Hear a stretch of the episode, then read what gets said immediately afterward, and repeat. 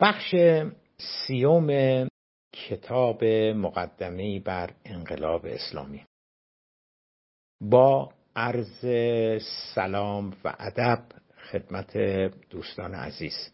قریب به یک ماه میشه که در خدمتتون هستم. کتاب به نیمه رسیده و گفتم که قبل از اینکه وارد مبحث جدید کتاب بشم مبحثی که در حقیقت خیلی مهم و میشه گفتش که اصل کتاب هستش. قبل از اینکه وارد این مبحث بشم بد نیست که یک جمعبندی و ارزیابی از آنچه که گذشت تا به دینجا داشته باشم.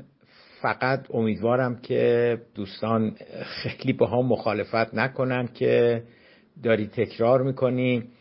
ببینید دوستان کامنت هایی برای من میاد سوالاتی برای من میاد که نشون میده که خب مثل یک کلاس همه دانشجوها همه شاگردها در یه وضعیت نیستن. بنابراین اجازه بدید که یک جمعبندی از آنچه که گذشت تا به دینجا داشته باشیم.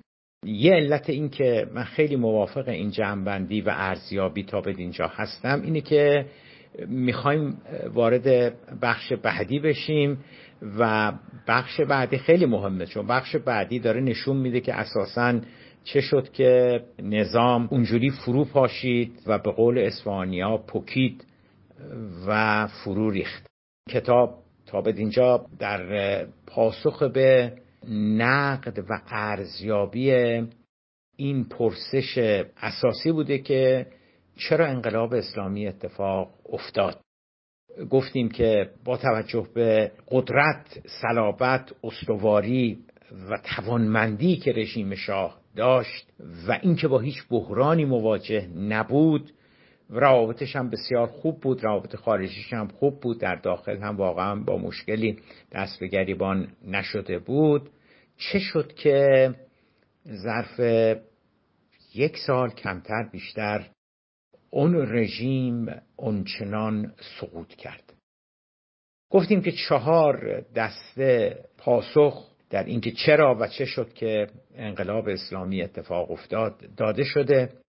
گروه اول فرضیه های توطعه بودند که اساسا معتقدند انقلاب واقعا اصالتی نداشته. حالا اگرچه که مردم هم اومدن راهپیمایی کردند تظاهرات کردند علیه رژیم شاه و فکر می‌کردند که اونها هستند که دارن رژیم شاه رو سرنگون می‌کنند اما اون انقلاب در حقیقت یک طراحی یک سناریو توسط غربی ها و عمدتا هم آمریکا و انگلستان بوده برای رژیم شاه.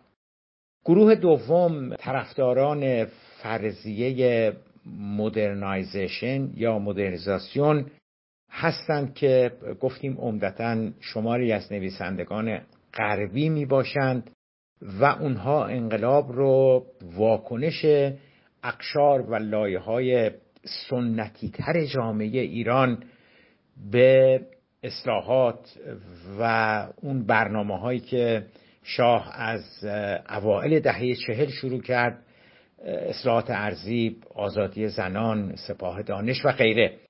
و معتقدند که چون این برنامه ها شکل جامعه ایران رو تغییر می‌داد و به سرعت می‌خواست ایران رو از یک جامعه سنتی به یک جامعه حالا متجدد تغییر بده با تعارض و مخالفت اقشار و لایه های سنتی قرار گرفت و اونها نه تنها مخالفت کردند با برنامه های مدرن و ترقی خواهانه که داشت شاه اجرا می کرد بلکه در رأس اساسا حرکتی که علیه رژیم شاه بود آمدند و قرار گرفتند اخشار و لایه های مذهبی. گروه سومی که بهش پرداختیم گروهی هستند که اقتصاد رو عامل بروز بحران در رژیم شاه و در نهایت سقوطش می‌دونند. از چهار برابر شدن درآمدهای نفتی ایران در اوائل دهه پنجاه شروع می‌کنن و بحث می‌کنن تحلیل می‌کنن که اون چهار برابر شدن درآمدهای نفتی ایران باعث به چند سال بعدش عواسط دهه پنجاه پنجاه و پنج پنجاه و شیش باعث به وجود آمدن مشکلات و معضلات اقتصادی گردید باعث به وجود آمدن نارضایتی های به خصوص اخشار و لایه های فقیرتر جامعه روستاییایی که از شهرها از از روستایی ها روستاییانی که از روستاها مهاجرت کرده بودند و آمده بودند به شهرها حالا حاشیه نشین ها نمی‌دونم اینها به خصوص اینها دچار تنگناهای اقتصادی زیادی شدند و خلاصه بحران اقتصادی و نارضایتی های اقتصادی در حقیقت چرخ انقلاب رو به راه انداخت. البته مارکسیست های ایرانی یک عامل دیگر رو هم اضافه می‌کنن و معتقدند که امپریالیزم دچار دچار یک بحران شده بوده. بحران در نظام سرمایداری بین المللی و اونها چون معتقدن که رژیم شاه و به تعبیر اونها یک رژیم بورژوازی کمپرادور بوده و وابسته به و وابسته به امپریالیسم جهانی بوده. بنابراین اون, اون بحرانی که در نظام سرمایداری به وجود می آید به ایران هم سرایت می کند به واسطه وابستگی محمد رضا پهلوی به امپریالیسم و این هم به اصطلاح عامل عامل بعدی می شود عامل تشدید کننده اون بحران اقتصادی میشه. گروه چهارمی که در حقیقت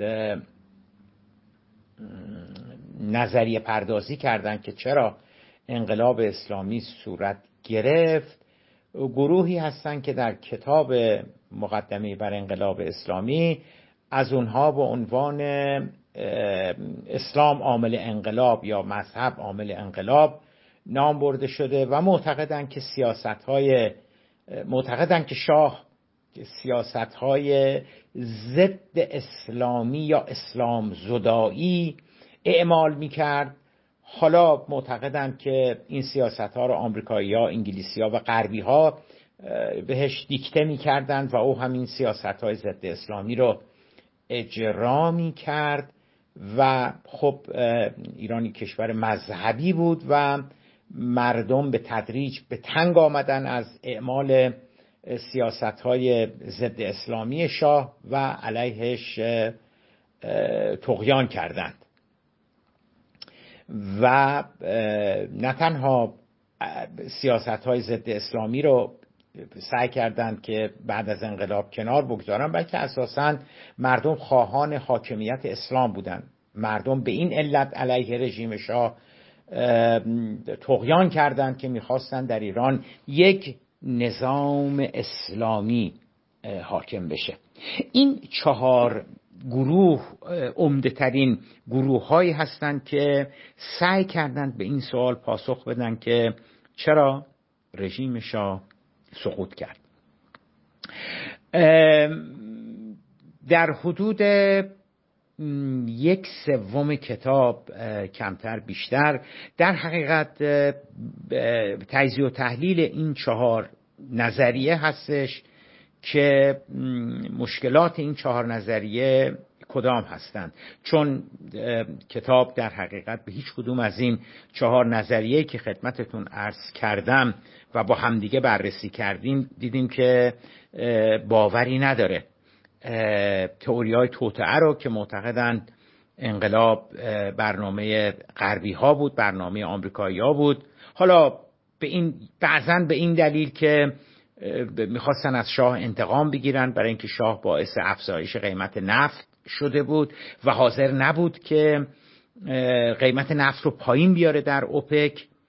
حالا یه دلیلی که ارائه میدن این بوده دلیل دیگری که ارائه میدن خود شاه هم بهش معتقد بود این هست که ایران به سرعت داشت وارد یک مدار توسعه یافتگی و پیشرفت صنعتی می‌شد. به زودی محصولات و تولیدات صنعتی ایران پتروشیمی ایران فولاد ایران مثل ایران آلمینیوم ایران ماشینالات ایران اتومبیل های ساخت ایران راهی صادر می شدند راهی بازارهای منطقه می شدند و غربی ها نگران بودند که این باعث رقیب داره میشه اقدامات شاه برای کمپانی های غربی و به ناچار او را سرنگون کردند خود شاه به هر دوی این نظریه ها اعتقاد داشت. خود شاه تا روزی که زنده بود با تمام وجود معتقد بودش که انقلاب توطعه غربی ها بوده برای سرنگونیش و وقتی هم که از او پرسیده می‌شد که علا حضرت چرا باید غربی ها خواهان سرنگونی شما شده بوده باشند؟ میگفتش که همین همین مسئله نفت رو مطرح می‌کرد و مسئله مسئله این که ما داشتیم سریع پیشرفت می‌کردیم و غربی ها چشم دیدن این پیشرفت ها رو نداشتند. در خصوص در خصوص نظریه دوم اینکه اینکه برنامه های ترقی خواهانه و مدرن شاه از اوایل دهه چهل باعث باعث اعتراضات نسبت به رژیم شاه شده بود. دیدیم که اساسا این گونه نبود. بررسی زندانیان سیاسی بررسی نویسندگان بررسی روشنفکران فرهیختگان چپها دانشجویان و, و, و تحصیل کرده های جامعه ایران دیدیم که اینها جلودار اعتراضات به رژیم شاه بودند و و هیچ کدومشون به این خاطر از رژیم شاه ناراضی نبودن. هیچ کدومشون به خاطر اینکه رژیم شاه اصلاحات ارزی کرده به زنان آزادی داده به زنان حق طلاق داده سپاه دانش اعزام کرده به روستاها. حالا به فرض که ما این برنامه ها رو موفقیت آمیز بدونیم اینها هیچ کدوم دلیل مخالفت و نارضایتی اخشار و لایه های جامعه ایران نسبت به رژیم شاه نبوده. در نقد اقتصاد عامل انقلاب هم دیدیم که با عدد و ارقام که هم نویسندگان بعضی از نویسندگان غربی بهش, بهش پرداخته بودند و حالا برخی از آمار آمارهایی هم که در خود ایران بود نشون میده که اصلا اینجوری نبوده که فقر و شکاف طبقاتی و نابرابری های اجتماعی باعث به وجود آمدن اقتصاد شده بوده باشه. اعداد و ارقام نشون میدن که اتفاقا در سالهای مقارنه با انقلاب یعنی مثلا سالهای عواست دهه پنجاه سطح زندگی مردم ایران خیلی بهتر از سالهای قبلش شده بوده.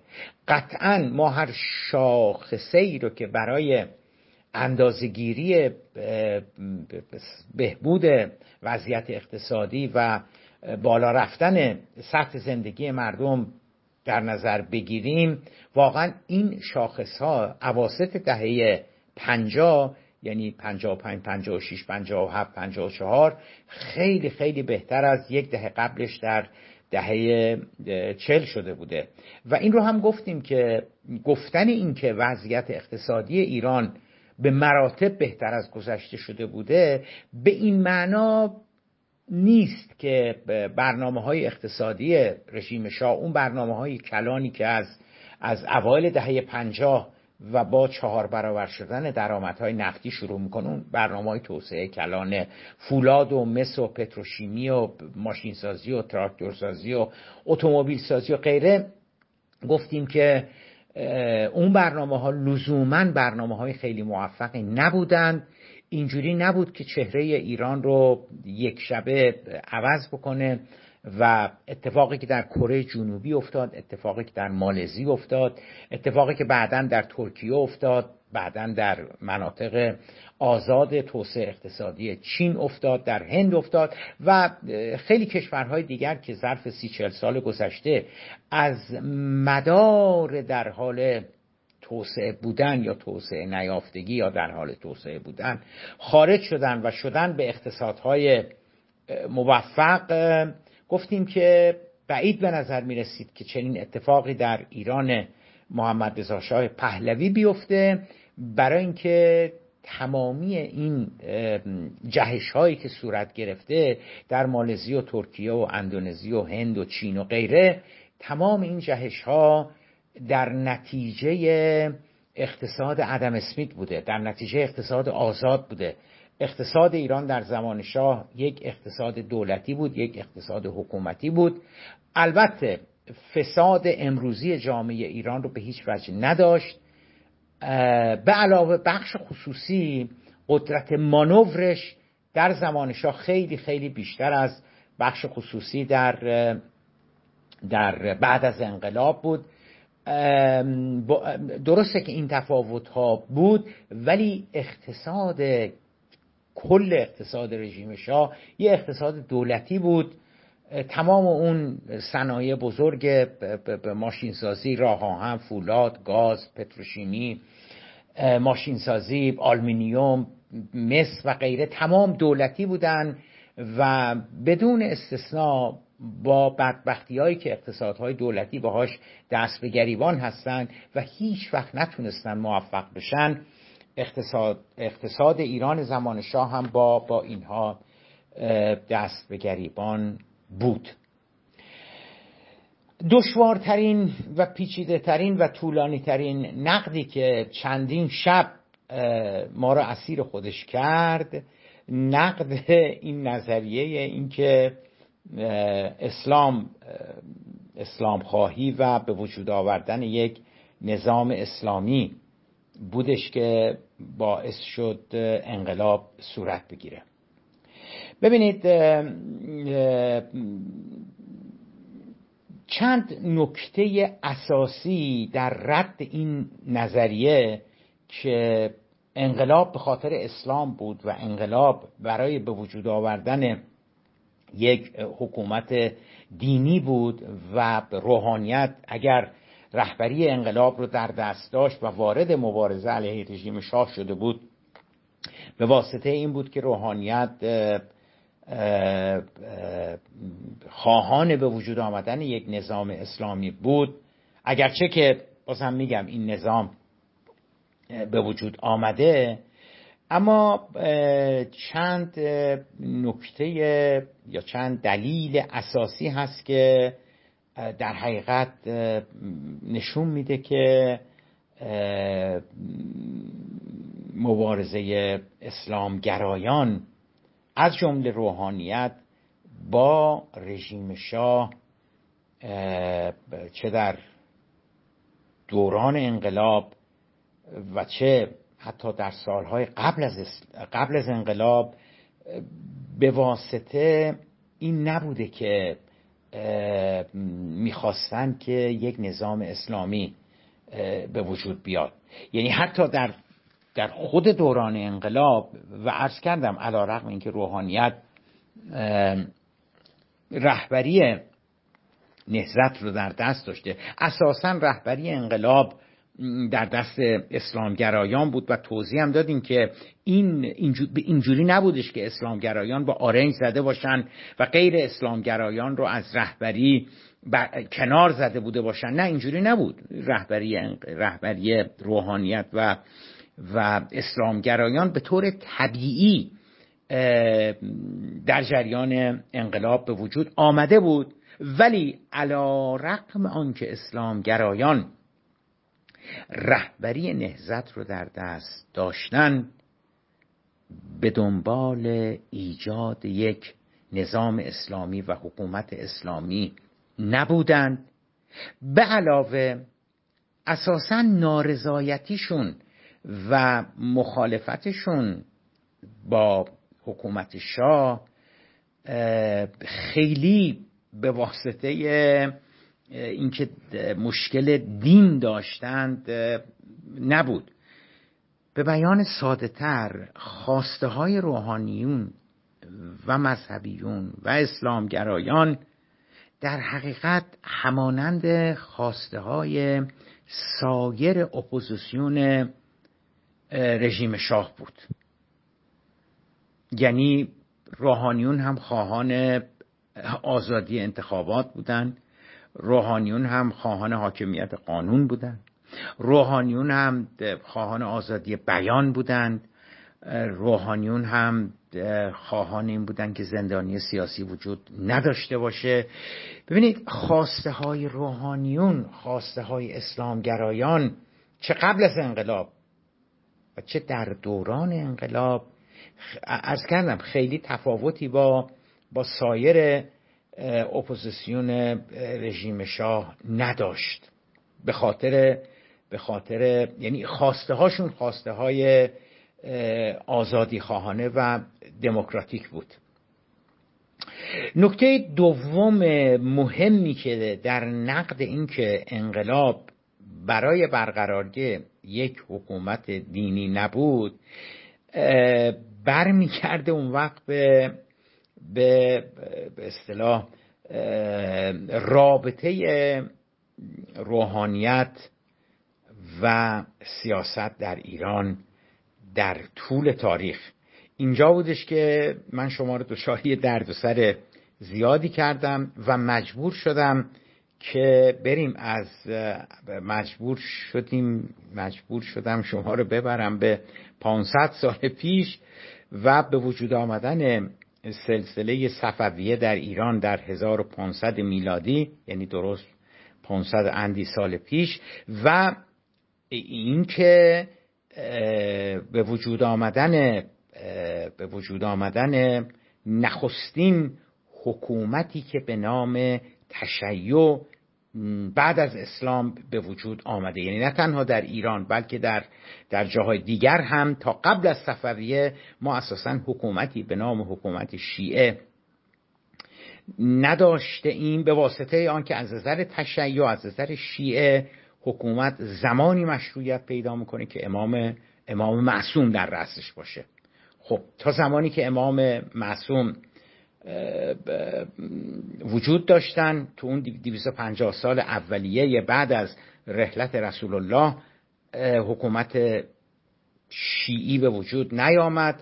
بعد از غیبت هم ظرف هزار سال گذشته که اساسا دیگه بلا موضوع میشه ایجاد یک حکومت شیعی برای اینکه امام معصومی نبوده که بیاد در رأسش قرار بگیره. اما گفتیم بعد از 500 سال بعد از غیبت یک حکومت شیعه برای اولین بار تشکیل شد و مشکل نبود امام معصوم در رأسش حل شد.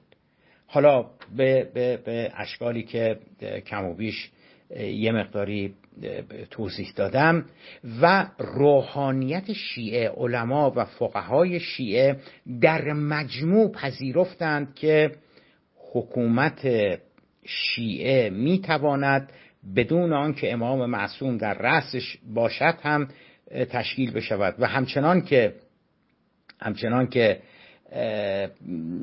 خلیفه یا پادشاه یا سلطان یا امیر در در اسلام به عنوان پادشاه اسلام از یه جور حالا تا حدودی مشروعیت برخوردار هست. پادشاهان شیعه هم از زمان صفویه و آغاز سلسله صفویه به بعد اونها هم پادشاهان شیعه هم یک جایگاه مقدس پیدا کردند. به خصوص نسل اول پادشاهان صفوی. بنابراین اون قید اینکه حکومت غیر معصوم قاسب هستش اون قید اون عملا برداشته شد و به پادشاهان که در ایران به قدرت می رسیدند هم یک حالت تقدس یک حاله از تقدس براشون به وجود آمده بود. پادشاه امیر سلطان سلطان اسلام بود. این مهمترین این مهمترین میراث دیویس سال حاکمیت صفویه شد. خب حکومت که حالا شده حکومت اسلام یعنی حکومت به اصطلاح سلطان اسلام پادشاه اسلام. روحانیت چی؟ روحانیت شد متولی دین. یعنی دین و سیاست عملا از هم جدا شدند. البته بعد از اسلام دین و سیاست از هم دیگه جدا بودند. خلفا متولی سیاست بودند متولی به تعبیر امروز استیت بودند و روحانیون هم فقها هم علما هم متولی دین. عین همین مسئله در, در, در نظام حکومتی ایران از زمان صفویه به بعد که حکومت شیعه به وجود آمد تشکیل شد شکل گرفت. یعنی روحانیون شیعه علما و فقها و مراجع شیعه متولی شریعت بودند و حکومت متولی متولی در حقیقت امور مملکتداری بود. دین و سیاست از همدیگه از همدیگه عملا جدا شدن یعنی می‌خوام بگم که مهمترین اصلیترین بارزترین دلیلی که مبارزه علیه رژیم شاه انقلاب اسلامی به خاطر ایجاد یک نظام اسلامی نبود این بودش که اساسا روحانیون هیچگاه به دنبال کسب قدرت سیاسی و حکومت کردند نبودند. یک استثناء به وجود آمد. آن هم در زمان مشروطه بود که روحانیون دخالت در سیاست نمودند و در زمان مشروطه هم همینطور در زمان مشروطه هم هیچ کدوم از روحانیون چه علما و مراجع و روحانیونی که موافق مشروطه بودند و چه علما و روحانیون و مراجعی که مخالف مشروطه بودند هیچ کدامشان نگفتند که ما به دنبال برپایی یک حکومت ما خواهان یک حکومت اسلامی هستیم و پادشاه نباید دیگه حکومت بکنه شاهان نباید دیگه حکومت بکنن.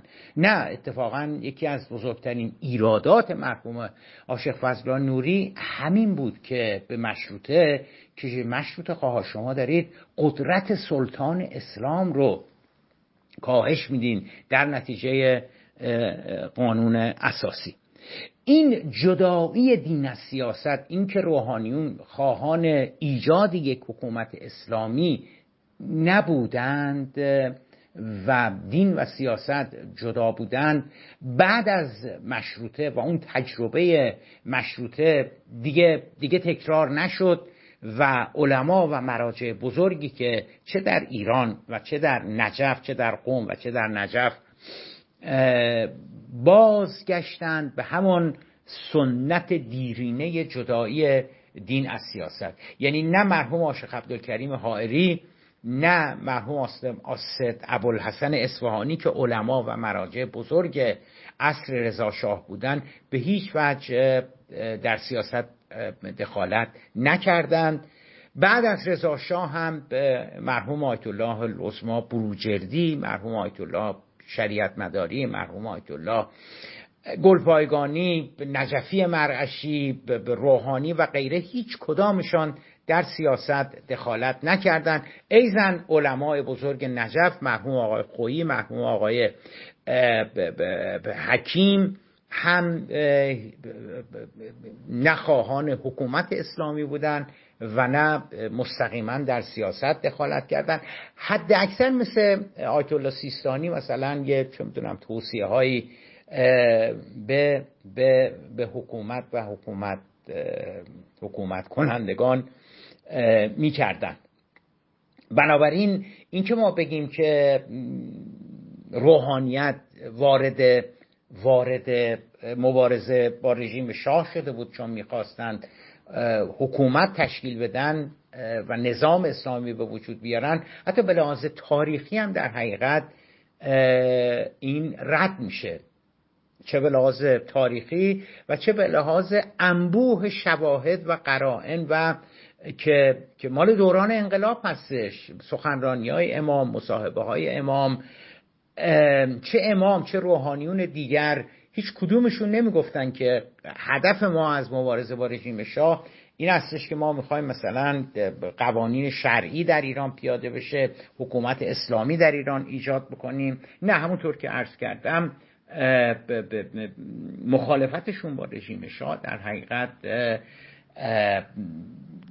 بر به واسطه همون انگیزه هایی که دیگران داشتن روشنفکرها داشتن تحصیل کرده ها داشتن دانشجوها داشتن اینها علت مخالفتشون بود.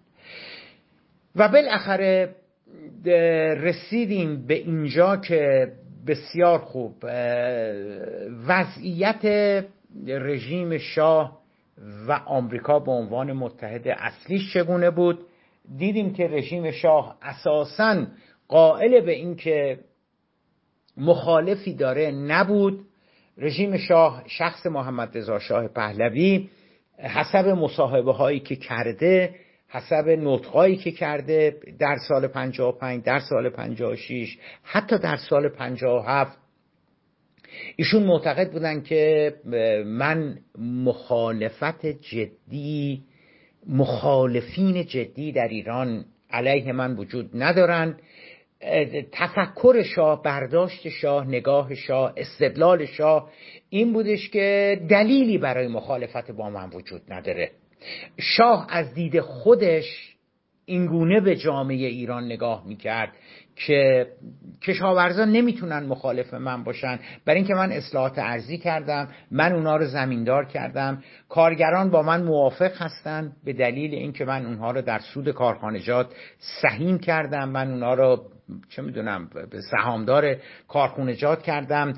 زنان به خصوص اخشار و زنان تحصیل کرده یه شهرنشین موافق من هستن. من به اونا حق رأی دادم من به اونا حق طلاق دادم. درصد قابل توجهی از آنها در نتیجه اقدامات و اصلاحات من وارد بازار کار شدن. بسیاری از زنان تحصیل کرده مشاغل مهمی دارن. شاه حتی بارها گفته بود که در مقایسه با کشورهای عربی و اسلامی ایران یکی از موفقترین و پیشروترین ها هستش. شاه معتقد بودش که طبقه متوسطه ایران به نفع زیادی از توسعه اقتصادی که در دهه چهل و دهه پنجاه اتفاق افتاده بردن. بنابراین شاه واقعا دلیلی نمی‌دید که چرا چرا ایرانیا میبایستی باهاش مخالف باشن. البته او قبول داشت که مخالفینی داره. مخالفین خودش رو به دو دسته مرتجعین و چپ ها مارکسیستا تقسیم کرده بود. به گروه اول می‌گفت ارتجاع سیاه به گروه دوم می‌گفت ارتجاع سرخ. ارتجاع سیاه مقصودش روحانیت بودن بخشی شماری از اسلامگرایان در همه روحانیت رو نمی‌گفت روحانیونی که باهاش مخالف بودن. میگفتش که اینها علت مخالفتشون با من به خاطر برنامه های ترقی خواهانه همون حرفی که طرفداران فرضی مدرنایزیشن مطرح کردن. می‌گفت اینا مخالفتشون دشمنیشون بغض و کینشون با من به خاطر این هستش که من برنامه های ترقی خواهانه در ایران به وجود آوردم و ارتجاع سرخ رو یعنی کمونیستا و مارکسیستا رو هم معتقد بودش که اینا وابسته به کمونیسم بین الملل هستند وابسته به اتحاد شوروی هستن حزب کمونیست هستن و مثل کمونیستایی که حالا در سایر کشورهای دیگر وجود دارن. منتها نکته خیلی مهم این هستش که شاه تعداد اینها رو خیلی زیاد نمی‌دونست. شاه معتقد بوده که اینها یعنی چه چه مذهبیون و چه کمونیست ها به علاوه حالا یه تعدادی روشنفکر و نویسنده و نمی‌دونم کانون نویسندگان و اینها که حالا تو همه کشورها اینا مخالف هستن دیگه. تو, تو کشورهای غربی هم روشنفکراشون معمولا مخالف هستن. دانشجوها هم همینطور. بنابراین شاه معتقد بودش که جمع اینها در ایران 34 میلیونی 35 میلیونی. جمع اینها نمی‌تونه مثلا به چند هزار نفر بیشتر برسه و و مابقی جامعه ایران اکثریت قریب به اتفاق جامعه ایران رو او موافق خودش می‌دونست. یا اگر بهتر گفته باشم او دلیلی نمی‌دید که چرا اون اکثریت جامعه ایران میبایستی با او مخالف باشن. و بالاخره بریم سراغ بوت ایار آمریکا. آمریکاییام کم و بیش در سالهای آخر حکومت شاه به خصوص اون در 15 سال آخر رژیم شاه اون ده سال آخر رژیم شاه کم و بیش همون نگاه شاه رو داشتن. اولا یه نکته خیلی مهم این که چه در پاسخ طرفداران انقلاب یعنی نظام جمهوری اسلامی و چه در پاسخ مخالفین انقلاب که میگن آمریکایی‌ها شاه رو سرنگون کردن و حالا در پاسخ انقلابیون که معتقدن آمریکایی‌ها تا دقیقه 90 از شاه پشتیبانی و حمایت می‌کردن واقع مطلب این هستش که حجم اطلاعات و دانش آمریکایی در مورد واقعیت های جامعه ایران خیلی زیاد نبود. بنابراین این روایت که بگیم تا آخر حمایت می‌کردن یا نه از همون ابتدا به شاه می‌گفتن بگیر بزن بکش نمی‌تونه درست باشه چون خیلی دانش وسیعی از اونچه که در ایران بود ندارن و اذعانم کردن. دیگه نقل قولای زیادی آوردم از مسئولین ارشد آمریکایی سفیر آمریکا و غیره که نشون میدادش که واقعا از واقعیت های جامعه ایران چقدر آمریکایی ها به دور افتاده بودن. و هر قدر که شاه قدرتمندتر می‌شد هر قدر که شاه از نظر اقتصادی توانمندتر می‌شد اقتدار بین المللیش بیشتر می‌شد. اصلا اجازه نمیدادش که ها در امور ایران دخالت بکنند و این رو سراحتا بسیاری از ها گفتند که برداشت ما اگر که اشتباه بوده که بوده در مورد رژیم شاه و جایگاهش به واسطه این بودش که شاه اساسا به هیچ وجه خوشش نمیمد و استقبال نمی‌کرد. از اینکه ما با مخالفینش ما با اپوزیسیون نمی‌دونم تماس بگیریم گفتگو داشته باشیم و اینها. این دوستان خیلی خلاصه وضعیتی هستش که در ایران بود تا سال 1356 از اواخر سال 55 و اوائل سال 56 یک وضعیتی یک وضعیت دیگری در جامعه ایران حالا داره ظاهر میشه. یعنی اگر مشاهدگری خلاصه مطلب این که اگر مشاهده مشاهدگری سال پنجاه می آمد ایران سال 53 می آمد ایران سال 55 می آمد ایران و بر میگشت می‌رفت به حالا کشورش و بهش می‌گفتیم که خب چه خبر بود؟ می‌گفت اوضاع خوب اوضاع عادیه درست مثل پارسال.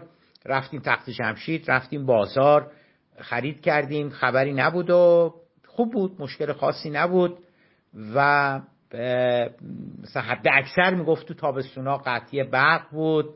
ترافیک هم اذیت کننده بود. همین مشکل دیگری نبود. اما اون مشاهدگر اگر سال 56 گفتیم میآمد به ایران وقتی برمیگشت می‌رفت بهش می‌گفتن که چه خبر؟ می‌گفت نمی‌دونم مثل که یه خبرهایی داره میشه مثل که یه اتفاقاتی داره در ایران اتفاق میفته رفته بودیم بازار خرید بکنیم کادو بخریم اینا چقدر نظامی اومده بود جلوی بازار. روزی که داشتیم می‌رفتیم فرودگاه از هتلمون از جلو دانشگاه که رد شدیم دیدیم اوه اوه چقدر پلیس اومده بود جلو دانشگاه. از نزدیک میدون حالا میدون آزادی که امروز بهش میگن شهیاد و موقع از جلوی دانشگاه آریامهر که رد شدیم اونجا هم خیلی پلیس اومده بود. نمی‌دونم نمی‌دونیم چی شده و اینها ببینید یه چیزهایی داره میشه. و برای ورود به اینکه حالا چی داره میشه سال پنجاب و شش و مهمتر چرا داره میشه چی داره میشه و چرا داره میشه انشالله این رو برنامه های به اصطلاح شبهای بعدیمون هستش. بهتون شب خیر می‌گویم و شما رو به خداوند عزت میسپارم. شب همتون به خیر